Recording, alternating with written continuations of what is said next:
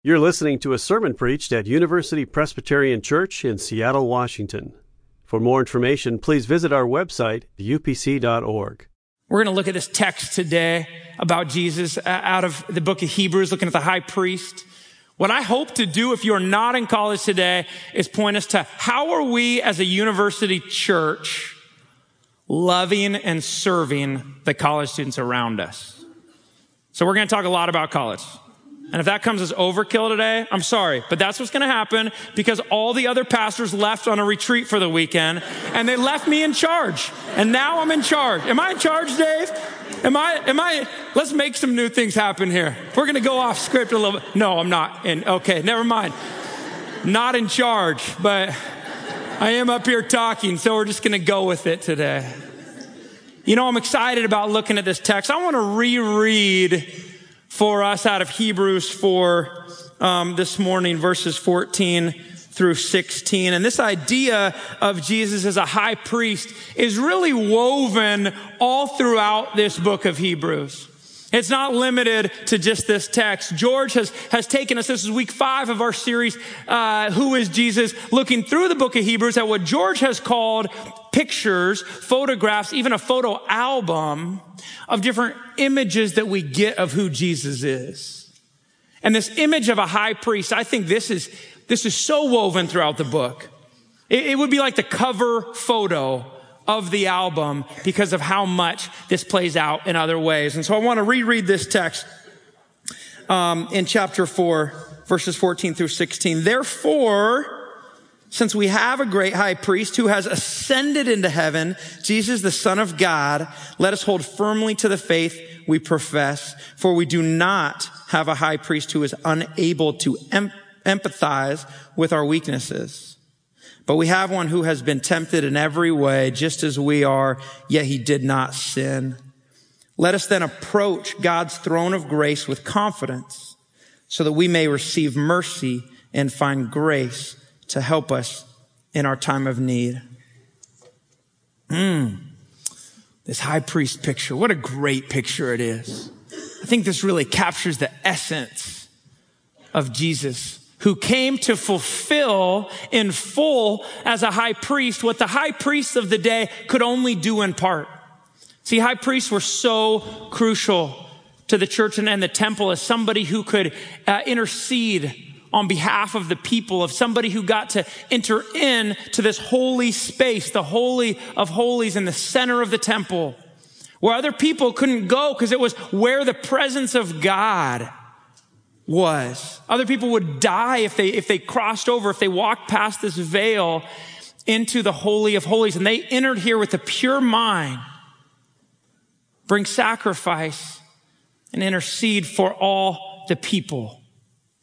Kind of like the mediator. It's a lot like this image of a mediator that George talked about last week.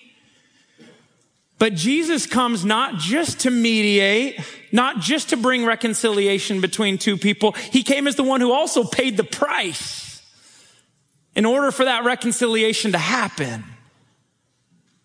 He didn't just say, go off and do it on your own, but he said, I'm, I'm going to be the new high priest that's going to come in and pay the price, my life, so that this right relationship can now happen.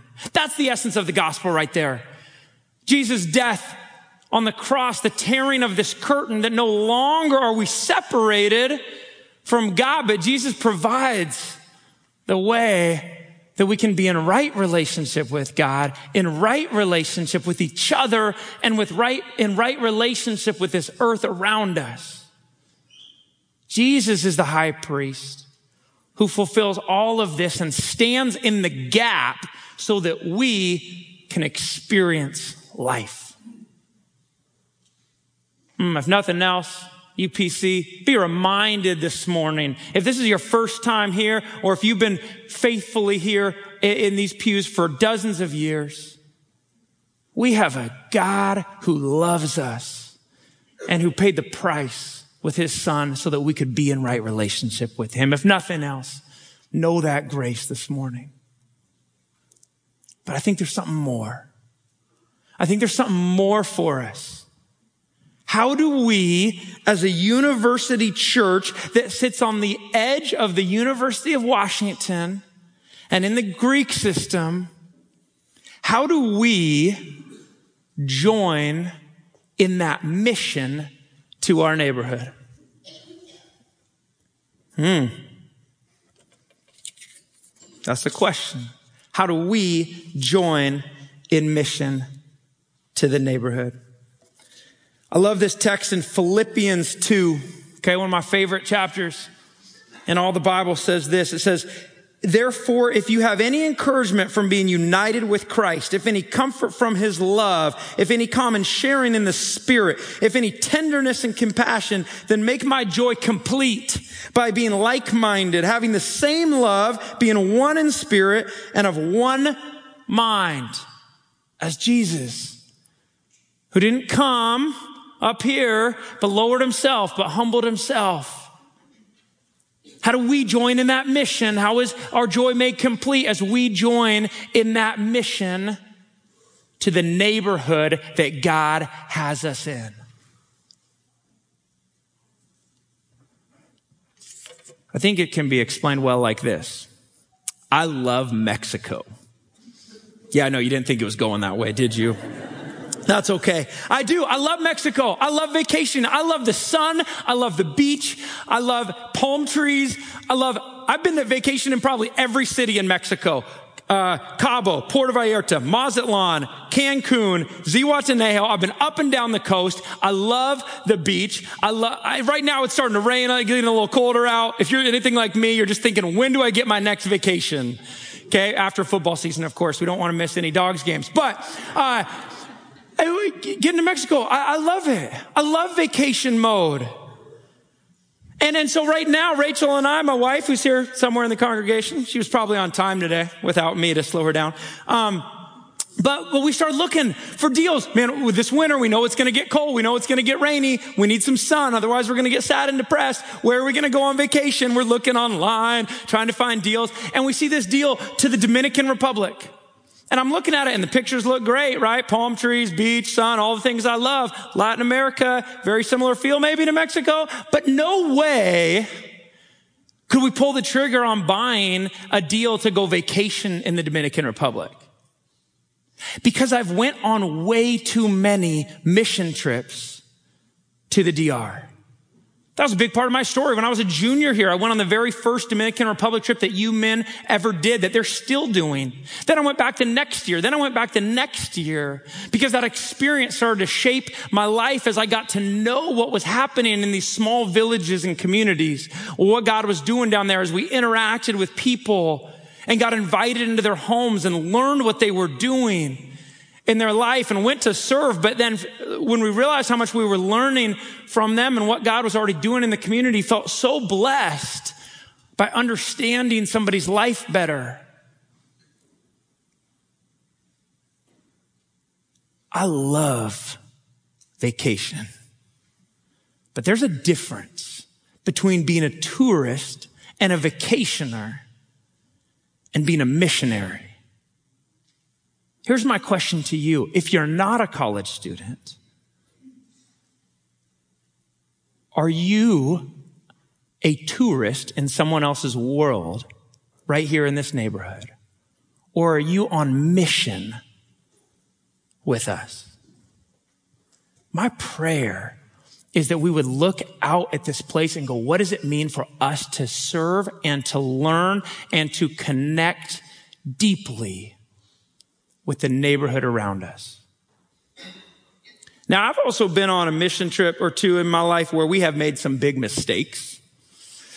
Um, we went in thinking that it would be a great idea to solve a different country's problems with our American solutions.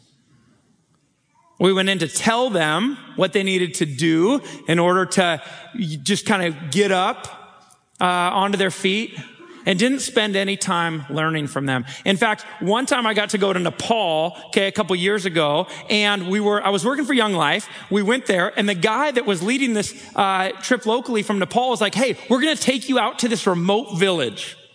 Okay. We're going to gather all these people and we're going to teach them how to do a young life club in their community. Okay. And we're like in the Himalayan mountains. Everybody is way different. Nobody speaks the language, totally different culture. And he just says, okay, get up and start teaching how to do a young life club. I'm thinking, okay, so we start teaching. Here's, here's how you speak. Here's why humor is so important. Here's why you want to open with a couple pop songs that all the kids know these days. And then we got this great idea. Oh my gosh, right? It was like 110 degrees. It's super hot. There's, you know, 100 people in the room trying to learn. They're not interacting very well at all with us. And so in the middle, I turn to some of the team. I go, Oh, run to the little store nearby. Get a whole bunch of ice cream sandwiches. Okay. Come back in. As soon as we're done, I'm done teaching. I'm going to say, and now it's time for ice cream. And you're going to run in and we're going to throw ice cream sandwiches. Okay, and everybody is just going to be grabbing them out of the air. They're going to be so excited. They're going to be jumping up and down and cheering. And so they go, they get ice cream, they come back. We get done talking. I say, it's time for ice cream. And they start throwing. And, and people in the audience were so scared of our team. They had never seen a team with so much energy. We're throwing ice cream sandwiches and they're ducking. Okay.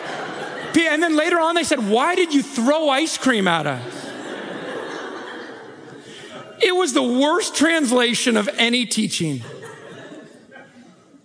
We went into another culture and thought, you need to learn how to do Young Life Club exactly how we do it in Western Washington. We didn't spend any time getting to know the community that we were a part of. We didn't spend any time listening or learning. We just wanted to contribute. I think that's something that goes on in all of us, right? We want to contribute. We look at ourselves, what do I have to give? What do I have to teach? I can teach our young people something. We always are thinking, what do I have to contribute? You know, I love in this Philippians text, in verse two, it continues on after Paul is talking uh, about how to join Jesus in humbling ourselves and being on mission. And then he says this. He says, I hope in the Lord Jesus to send Timothy to you soon. And I, that I also may be cheered when I receive news about him. I have no one else like him. Nobody is like Timothy. He's going to do something for you that nobody else that I know is going to do. What is that thing that qualifies him to be this guy? He says, I have no one else like him who will show genuine concern for you. Genuine concern. Genuine love. He's not going to walk in because he's the best preacher and teacher that we have available, but he cares about you a lot. He loves you right where you're at. College students in our community, they get a lot of people telling them what to do. You know what the question they're walking into any room is with? They may not say it out loud, but it's this question, am I worthy of love? Am I worthy of being loved? A lot of people are telling college students, try to show up on time, get off your phone when you're here, don't stay up so late and keep us up in the neighborhood. Nobody is listening to what's really going on in their world. And when college students look at a world where no one's listening in, in politics or religion. It's not necessarily a world that they look at and want to be a part of. I think this church does a fantastic job of welcoming people not like us into it. But I think we can go beyond that. More than just creating a welcoming space in the world that we have what I love about this picture of a high priest in Jesus is, is somebody who lowers themselves to get down on our level. It would have been really easy for him to say, Hey, I'm up here. Even that's how I feel up on this stage.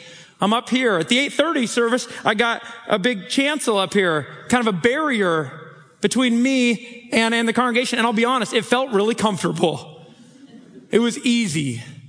There's a little barrier and I'm comfortable in this space. It's easy to stay in a space that's comfortable. It would have been easy for Jesus to stay up as, as this high priest that also stood on a high platform. And that's something that I think we confuse sometimes. It becomes this high platform that we can stay on and say, come to me. And if, if you, if, you know, if you think right and you act right, then, you know, we can teach you how to be like us. But that's not what it's about. That's not what the high priest is about. It's about lowering themselves. It's about being down to this level of students and going, I genuinely care about you. I want to get to know you. I don't just want to teach you the things that I have to teach you. I want to ask great questions and get to know you in your life and learn about what's going on in your world. My deep prayer for us as a community, why I'm so excited to be a part of this church, is a group of people, no matter how old we get, that we are still learning we're still humble. We're still trying to be like Jesus and step into this mission with him to have a genuine concern for the people right here in this neighborhood. I'm honored to be a part of it. Let me pray for us. Jesus, God, I thank you that you are a good God who loves us and, and has paid the price for us and continues to provide an avenue for reconciliation in our life to you, to others, to the world around us. God, thank you for the incredible love you pour out on us. God, would you help us know that we belong just as we are as we enter into this building today, but also that you love us so much that you're not going to let us stay there. God, help us to join in this mission with you. We love you, Jesus. We pray all this in your name. Amen. For more UPC audio or to find out about service times, visit us at upc.org. All online audio is available on CD and cassette. To order copies of sermons and classes, please visit upc.org/audio, email audio at upc.org, or call 206 524 7301, extension 117.